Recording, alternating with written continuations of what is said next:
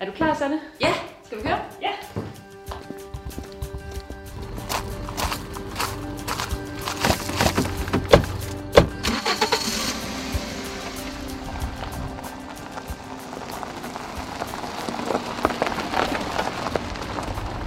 Nu kom vi øh, i bilen, og vi er på vej ned til Martin Mogensen nede ved Gedved.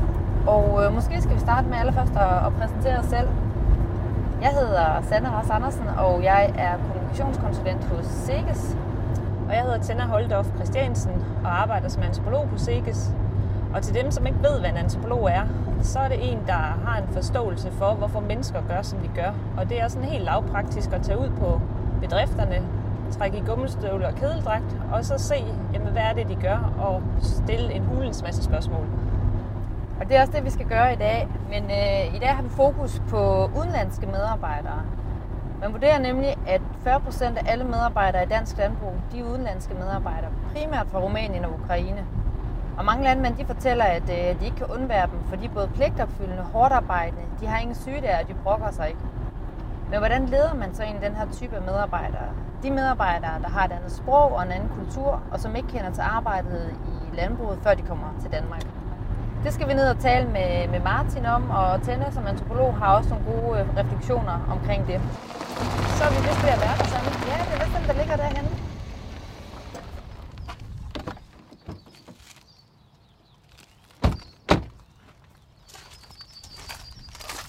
Hej Martin. Hej, Hej. velkommen til. Tak, tak. for det. Fedt, at du vil være med i dag til podcast. Ja, det bliver spændende. Ja. Vi har også ind? glædet os meget. Ja. ja lad os gå ind. Skal vi gå ind i stallen? Yes. Nu er vi kommet herud i, øh, i stallen til, til dine svin. Martin, vil du ikke øh, starte med at præsentere dig selv og hvor vi er henne? Jo, jamen øh, vi er lige nord for Horsens, så jeg er 36 år gammel og driver et IS sammen med mine øh, fire kompagnoner, hvor vi har 1000 søer og en fuld line slagtproduktion. Og driver 650 hektar. Vi har ni mand ansat, som der er lige nu, hvor de seks af dem er udenlandske medarbejdere. Øh, Vi har en, øh, en fra Ukraine, vi har en fra Tyskland, vi har tre fra Rumænien, så har jeg en polsk øh, medarbejder, som kommer op som sæsonarbejder i, øh, i høsten. Han har arbejdet for os i 10 år og hjælper os øh, nu i, i høst med at, at få øh, høst og såtid med at få ordnet afgrøden. Og de her øh, udenlandske medarbejdere, som den her podcast jo også øh, handler om, hvordan forholder du dig egentlig som leder til de sproglige og kulturelle barriere, som der kan opstå? Jamen, jeg synes, altså sproget er vel det, den, største, den største udfordring, øh, fordi mange af dem, der kommer, de, øh, der står godt nok hjemmefra, at de kan snakke engelsk, men så er det heller ikke øh, bedre end det, så det er jo meget øh, helt lavpraktisk i at forklare og, og øve, og man er nødt til at lave en eller anden form for mesteroplæring, tænker jeg, hvor at nogle af dem, som har været der et stykke tid, de er nødt til at tage dem med rundt som følge, fordi ellers så, så kan der gå mange ting galt i, øh, i kommunikationen, når man tror, man havde forklaret, og så var, havde man ikke forklaret alligevel, og det er øh, helt ned på øh, back to basics, havde jeg sagt. Øh, og det er jo det er udfordringen, men, men de vil gerne, og øh, når de bliver lidt bedre til sprog, så øh, det man skal virkelig passe på med, det er, det er ironi, som, som, som jeg ser det, fordi at det, i Danmark er vi gode til at, bruge, gode til at bruge ironi, men det er ikke, det er ikke alle steder, at det lige, øh, det er lige kendt, det her ironi, så det skal man, øh, det skal man tænke lidt over. Og hvad, om- hvad omkring de kulturelle barriere? Jeg synes ikke, at vi har de store øh, kulturelle barriere. Det er lidt mere mellem landene, at man skal være, altså, øh, der ikke, de ikke ser alt for meget ned på hinanden, når man har øh, forskellige øh, skal- nationaliteter. Øh, at, øh, at vi er enige om, og at øh, en af værdierne på, på virksomheden, det er, at man er der ikke, øh, man er der ikke, fordi man er et eller andet dansker, eller fordi man er rumæner, man er der, fordi man er god til det arbejde, man laver, og, øh, og alle har et, et ligeværdigt, altså man er lige vigtig. Altså man kan sige, øh, det kan godt være, at det ikke er så sjovt at vaske, men det er sådan set der, det hele produktionen startede. Det er, at den stald, grisen vi kommer ind i, den er ren, og der, dermed har vi et godt produktionsgrundlag. Så, så det er også med at få forklaret, at det er et vigtigt arbejde, du laver, uanset hvad det er, du laver. Er det også det, du oplever, Tina, når du har jo været ude på øh, mange forskellige bedrifter rundt omkring i landet? Er det, er det det samme, du hører? Ja, det er meget det samme, der går igen. Øh, altså det er øh, den sproglige barriere, det er jo klart den, den største barriere. Øh, primært fordi, at hvis man skal integrere de her udlandske medarbejdere i den virksomhedskultur, man har på stedet, så handler det rigtig meget om at kunne forklare øh, og gøre det forståeligt for de udlandske medarbejdere, jamen, hvorfor er det, vi gør sådan her. Og ikke kun vise det, men også forklare, jamen, hvorfor er det, at det skal være sådan her. Øh, og på den måde, så, øh, så lærer man for det første faglighed, men man lærer også rigtig meget kultur fra sig ved at sige, at det er sådan her, vi har, det er vores dyreopfattelse, det er sådan her, vi gerne vil have, at I behandler søerne eller øh, pattegrisene osv. Så, videre. så, så der ligger rigtig meget i sproget. Det er faktisk der, hvor den, den øh, største mulighed er for at integrere medarbejderne. Og som Martin siger, så er der jo mange, der kommer hertil og kan måske en lille smule engelsk, øh, så det er, øh, det er svært i starten. Det er meget mere at vise, øh, og når man viser, så kan man ikke rigtig forklare, hvorfor man gør, som man gør.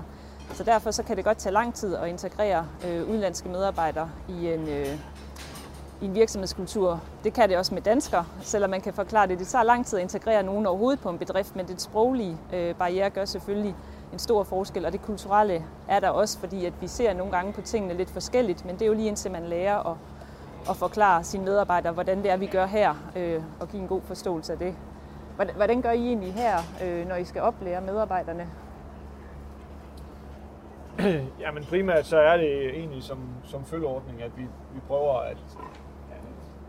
Vi, vi er ret heldige. Der er ikke så mange, som bare... Jeg har hørt nogen om, at folk de er holdt fra dags, altså med dags varsel, og så har vi, er vi, vi er ret privilegeret i forhold til, at jeg tror, at den, der har været her kortest, har været her to år nu efterhånden. Så, så vi har ikke den vanvittigt store udskiftning, og dermed så er det også nemt nok at, at stoppe. Når vi så har skifter en, så kan han blive stoppet ind i resten af flokken, som er øh, nogenlunde ved, hvordan værdierne er. Altså man, det der med, at man skal skifte dem for tre stykker samtidig, det er altså, eller skifter dem ofte, det, det, bliver, det bliver det væsentligt sværere af.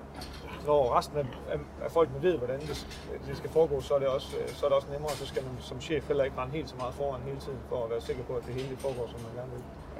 Øhm, så det er, det er primært øh, den vej, det går, eller vi forsøger at. Og som, hvis man nu skal tage den sådan med det med sprog, altså enten så skal de være rigtig gode til engelsk, eller så skal man egentlig have en, som de, så skal de ikke få snakke med andre, fordi så lærer de også rigtig hurtigt dansk. Men, men er det et krav, I har til jeres udenlandske medarbejdere, de skal være gode til engelsk, eller? Nej, altså, de sidste folk, vi har fået, er egentlig været mund til mund, hvor vi har sagt til dem, vi har, øh, kender I nogen, som er, øh, det er der både fordele og ulemper ved, men, men, men vi har fået nogen op, som er, i hvert fald er dygtige til deres håndværk. Så har der været lidt med sprog, øh, som de måske ikke er helt så gode til, men, men så lang tid, at de kan, vi har nogen, vi kan snakke med og fortælle, hvordan det foregår, så, er, øh, så synes jeg egentlig, det, det, det fungerer godt. Øh, så vi har ikke, vi har ikke været ude og, og haft nogle specifikke krav om, at, at de skulle være, være rigtig gode til engelsk. Men det er selvfølgelig et krav, at der er nogen af dem, der skal være gode til engelsk, øh, og at de får en eller anden form for naturlig lederrolle, ellers så, øh, og dem skal man selvfølgelig kunne, kunne stole lidt ekstra på, at, at de formidler det rigtigt videre. Altså hvad med engelskundervisning og tilbud, altså, vi, der vi, de skal, vi har et krav om, at de går til dansk undervisning. Ja. Der, hvis man inden for det første år er kommet, kommet til Danmark, så får man jo de første tre år fritstille dansk undervisning til rådighed, og det skal vi selvfølgelig have forklaret, at det skal de gå på, og sådan at, fordi deres muligheder i Danmark bliver også væsentligt større ved, at de kan forstå, ikke bare snakke engelsk, men også i hvert fald forstå dansk. Altså vi har to nu, hvor deres børn de går i skole i Danmark og sådan noget, så det, der stiger motivationen så endnu mere for, at forældrene også lærer dansk, fordi lige pludselig så kan børnene jo snakke dansk, så er det, øh, så er det jo rart nok, at forældrene de også kunne. Og det er jo lidt det, der er. Vi ser tit, at når man lige kommer hertil som udlandsk medarbejder, så har man som regel plan om at blive her et eller to år og tjene en masse penge, og så rejse tilbage igen. Men, og så øh, vælger man måske at, at nedprioritere øh, sproget, fordi at, øh, man skal være her så kort tid, og så har man fokus på en masse andre ting. Men mange vælger jo egentlig at blive her. De bliver glade for at bo her. Jeg hører rigtig mange udlandske medarbejdere sige, at de er så glade for Danmark, fordi vi så smiler meget. Øh, ja, det havde jeg ikke selv øh, observeret, men det er i hvert fald øh, en af de ting, som, øh, som de sætter pris på. Og så også fordi, at vi har et trygt samfund og et godt arbejde, nogle gode arbejdsgiver også, bliver der også fremhævet. Men så er det, at man tit står, når det der tilbud om dansk undervisning, det udløber, så har man ikke fået benyttet sig af tilbuddet, men senere hen valgt at blive. Så man starter lidt med at fokus på at tjene nogle penge, og så er det egentlig at, Så det over. etablere sig. Ja, lige præcis. At det er det samme her, at du har, at du Ja. har oplevet med to af dine medarbejdere. Det, er- Ja. det er det. Altså ham, den polske, han har så han har været her i 10 år, og de har jo så taget et valg om, at nu vil, skulle de til at have børn, og det skulle så være i, i Polen. Jeg tror, der var lange overvejelser om, om, om det skulle være i Danmark eller i Polen. Men, men han vil jo så stadigvæk gerne komme, og det er jo perfekt, når man kan bruge en time i flyver, og så kan man kan bruge altså, have medarbejdere på den måde.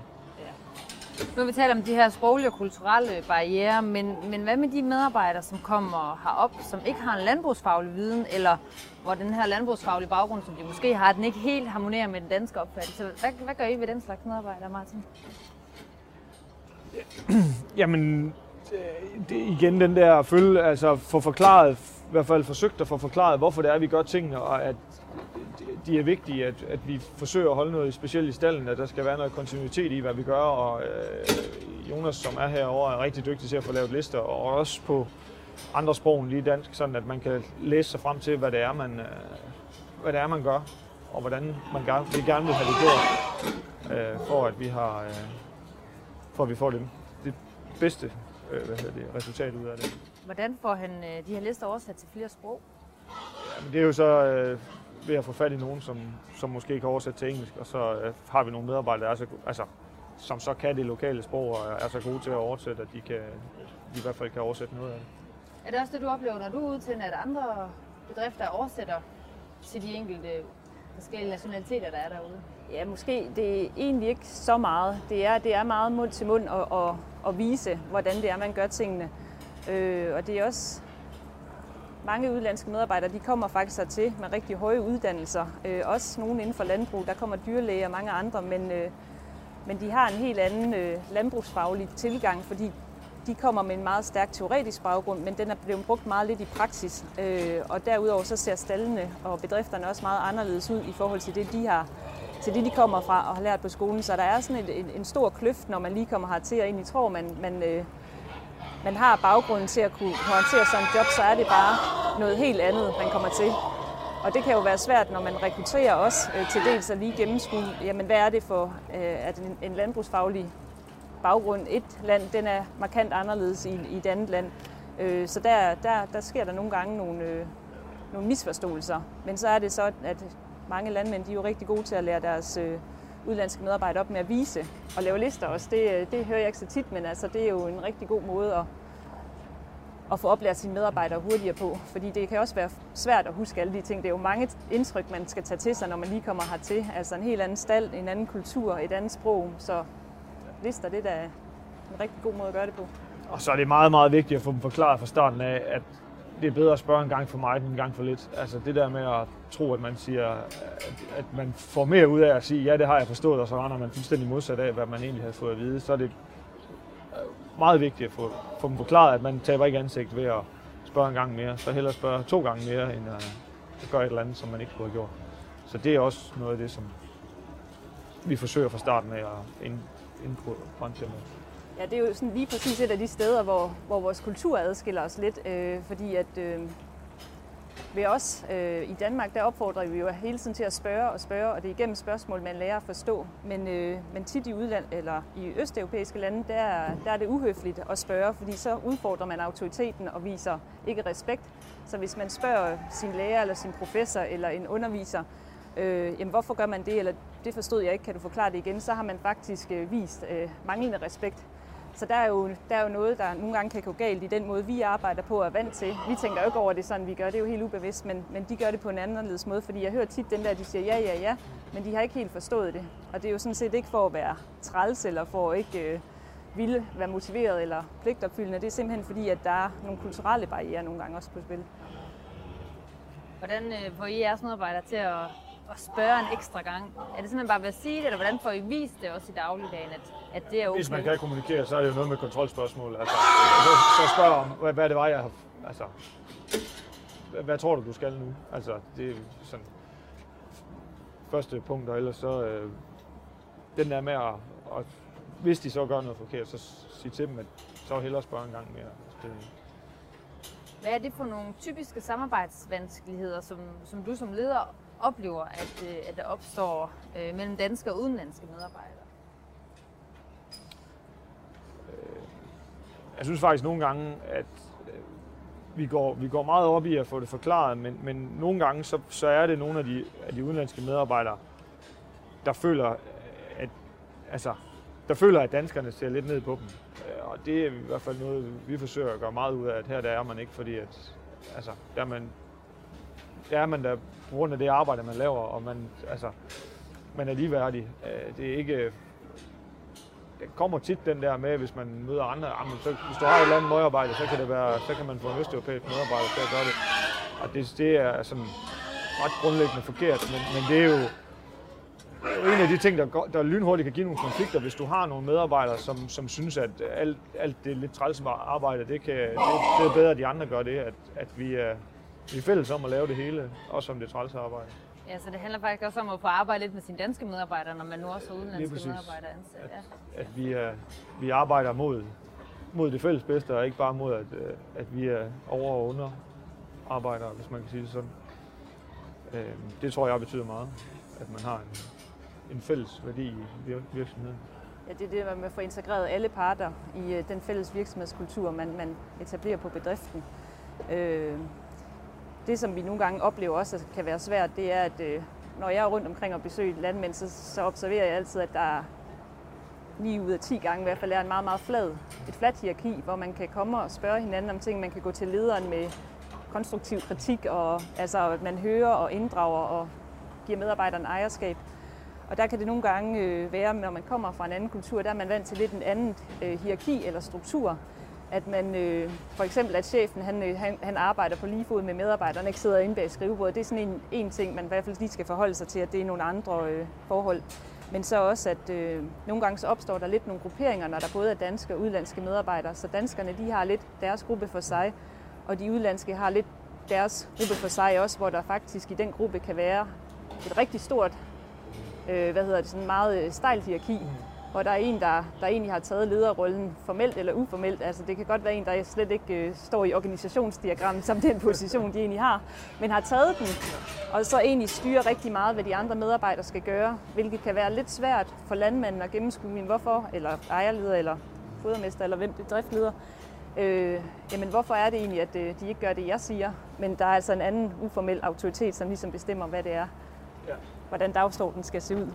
Der er jo nogle landmænd, de foretrækker rumænske medarbejdere, andre de foretrækker ukrainer, men er der egentlig en øh, forskel på de to nationaliteter? Er det noget, du oplever, Tina, når du er ude omkring? Altså, jeg synes nogle gange, så bruger man meget kultur som at til at sætte folk i kasser med at sige, at alle dem fra Ukraine er sådan, og alle dem fra Rumænien er sådan. Men øh, det må jo basere sig på antagelser, fordi lige så forskellige som vi er i Danmark, lige så forskellige er de jo også i deres lande. Så når man skal rekruttere, så synes jeg jo, det er allervigtigst at kigge på, jamen er det nogen, der passer til den her virksomhed, vi driver, øh, til de værdi, værdier, vi har, den virksomhedskultur, vi har skabt her på stedet, og så tage udgangspunkt i det, i stedet for nationalitet. Og der er nogen, der har kører med mange forskellige nationaliteter, som Martin gør, og der er nogen, der kun har en slags nationaliteter, fordi det måske sprogmæssigt er nemmere. Men altså, i forhold til, så er det jo lige så forskellige mennesker som alle andre steder, og det, øh, nationaliteten er altså ikke styrende for, hvordan de er som mennesker. Og hvad med dig, Martin? Oplever du en forskel på dine øh, nationaliteter? Ja, det synes jeg faktisk, jeg gør. Øh, at man kan, man kan tydeligt, eller man kan godt mærke, mærke forskel men, øh, på, hvordan de er, men det kan jo lige så godt være personen, som det kan være nationalitet, når man kun har, hvad skal man sige, en eller to at holde op imod, så er det jo ikke... Øh, men selvfølgelig er der forskel på, eller der er forskel på de forskellige folk, vi har fra de forskellige lande.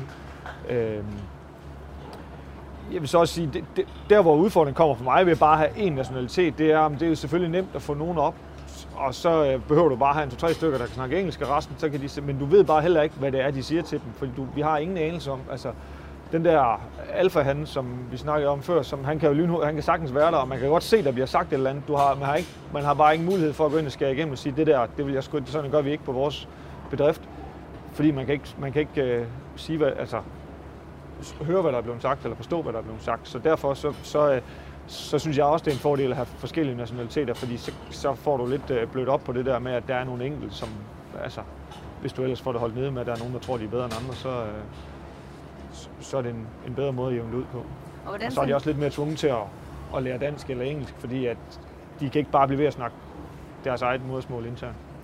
Og i, sådan i fritiden, er de også øh, sammen på, på kryds og tværs af nationaliteter der, eller oplever du, at de gengrupperer sig? Ja, der grupperer de sig nok, øh, eller det gør de, men, men det gør vi jo, altså man kan sige, så, så, selvom vi havde rent danskere, så vil vi også have nogen, der grupperer sig forskelligt. Altså, når man har et spænd fra 50 til 25, altså, øh, af hvor gamle de er, så, så vil der også være forskellige måder at gøre tingene på, og, og man er forskellige steder. Altså, ham på 50, han tager ikke så meget med i byen som dem på 25. Og der, skal jo, der er de grupperinger, det skal der også være, så længe man er enige om at arbejde mod et fælles mål, og enige om, hvem det er, der, der udstikker, eller har det samlede ansvar i hvert fald. Ja. Hvad tænker du, Martin? Hvor, hvor er det, skal man sige, din største succes, der er forbundet med det udenlandske medarbejdere ansatte? Altså, hvad er det, de bidrager med, som er enormt succesfulde omkring din virksomhed? Jamen, jeg synes, øh, jeg synes, de kommer med noget, øh, men med den type arbejder, som, som jeg skal have, og jeg synes, de, øh, de bidrager med at lave noget rigtig godt arbejde, og de vil rigtig gerne, og jeg, vi har ikke noget forhold til, om vi skal have udenlandske eller danske medarbejdere. Vi tager den, vi synes er bedst til jobbet, når, vi, når der er nogen, der søger, og, og vi har jo været så heldige, eller hvad man skal sige, at, at de jo allerede kommet og spurgt, når vi kan høre, at der er en, der holder, så er det, så er der kommet nogen og sagt, at vi har en her, som egentlig gerne vil komme og arbejde for jer. Øh, kunne, vi, øh, kunne det være en mulighed? Og man kan sige, hvis så man så slet ikke behøver at søge nogen, så, så er det jo dejligt nemt. Så på den måde, så synes jeg egentlig, det er en... Altså, på den måde er det vel en succes, eller er det en succes, at, at vi kan... Øh, at vi kan køre det den vej igennem. Og derfor så har vi nok de udenlandske medarbejdere, vi har. Altså, men vi har når vi slår stillinger op, så har vi lige mange danske og udenlandske medarbejdere. Vi har også lige ansat en dansker, så det er ikke sådan, at, at vi bare kører rent på at få udenlandske, eller det er bedste mand til jobbet, kan man sige.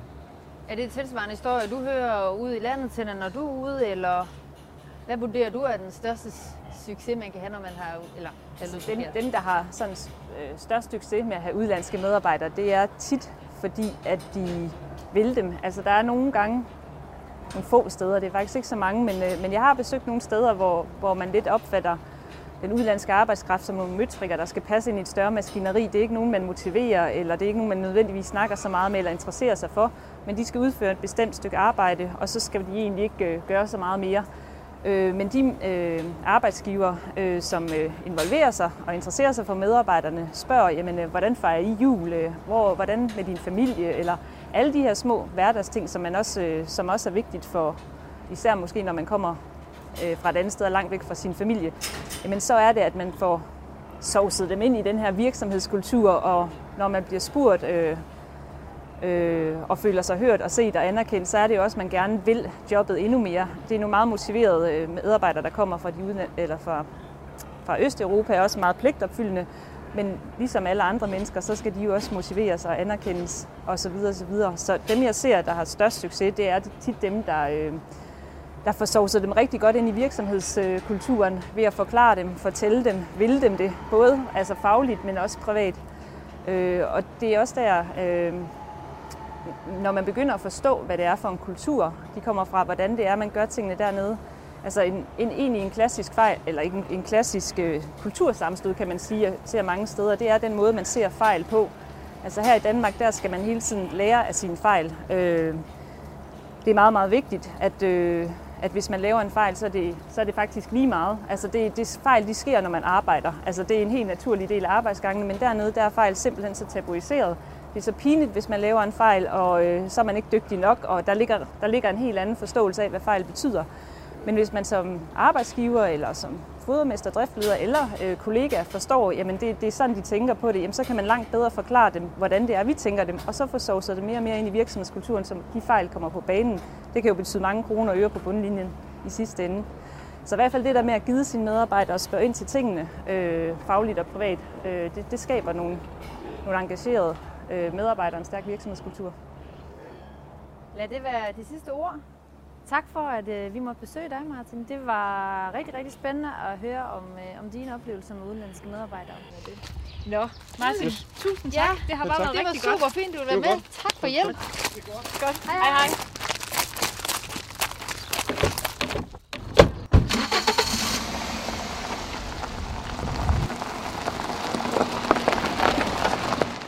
Det øh, rigtig spændende besøg. Jeg synes, Mega spændende. ja, jeg synes, Martin havde nogle rigtig gode pointer, og der kom med nogle gode inputs omkring, hvordan de udenlandske medarbejdere øh, fungerer hos ham. Ja, han kunne komme med rigtig mange spændende nuancer, og man kan også høre, at øh, de arbejder, han brugte ikke ordet virksomhedskultur, men er meget opmærksom på på den her virksomhedskultur, hvordan det er, man får alle medarbejdere på bedriften til at arbejde mod det samme mål. Øh, og så også opmærksom på, hvor, øh, hvor svært det er at komme til, til Danmark. Altså, der er simpelthen... Øh, man er simpelthen på overarbejde de første mange måneder, når man kommer hertil. Det hører vi også mange landmænd sige, de første tre måneder, der, der er det virkelig hårdt, fordi det er nyt land, ny kultur, nyt sprog, nyt job. Og det er jo helt lavpraktiske ting, som øh, hvor ligger supermarkedet, transport, øh, nye venner, øh, socialliv. Altså der er simpelthen så mange ting, de skal forholde sig til. Så de første tre måneder, der er man virkelig på overarbejde, øh, når man kommer her til Danmark. Så meget spændende, meget spændende bedrift og meget spændende møde med Martin. Lad os runde af for den her gang her fra landevejen mellem Horsens og Aarhus. Og tak til dig, Tenne, fordi vi måtte øh, køre med på den her tur. Ja, det var så let.